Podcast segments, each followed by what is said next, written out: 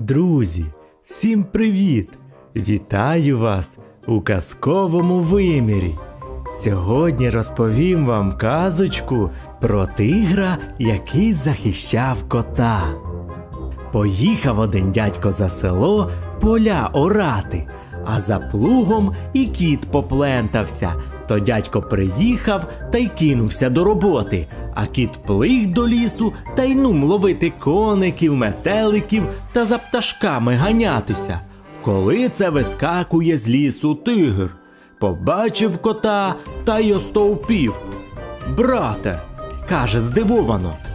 Ти наче й нашої породи, тільки ж за які гріхи ти такий дрібний виріс.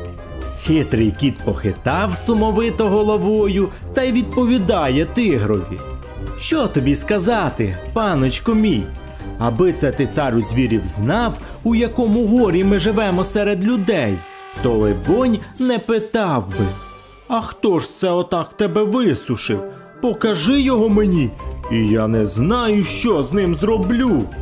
Повів кіт тигра по край поля та й показує йому свого хазяїна. Помчав тигр до селянина та й почав докоряти.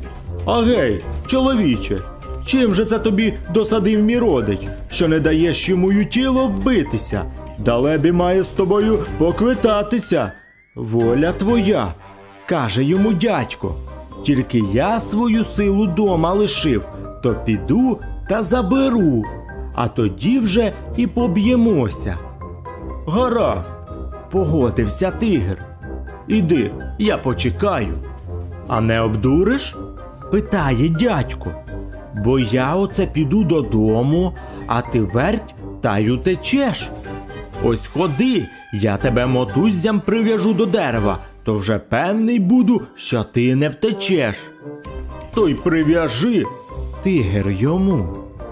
Прикрутив дядько тигра з усієї сили, а тоді виламав ясенового дрюка та як уперіщить, як уперіщить хвостатого, то я ж скрутився.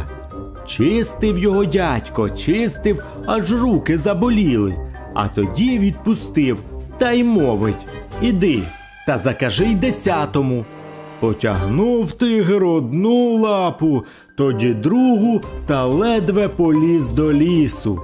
А там побачив кота, застогнав та й каже Ти ще, брате, і молодець, що в руках цієї сатанини хоч такий виріс.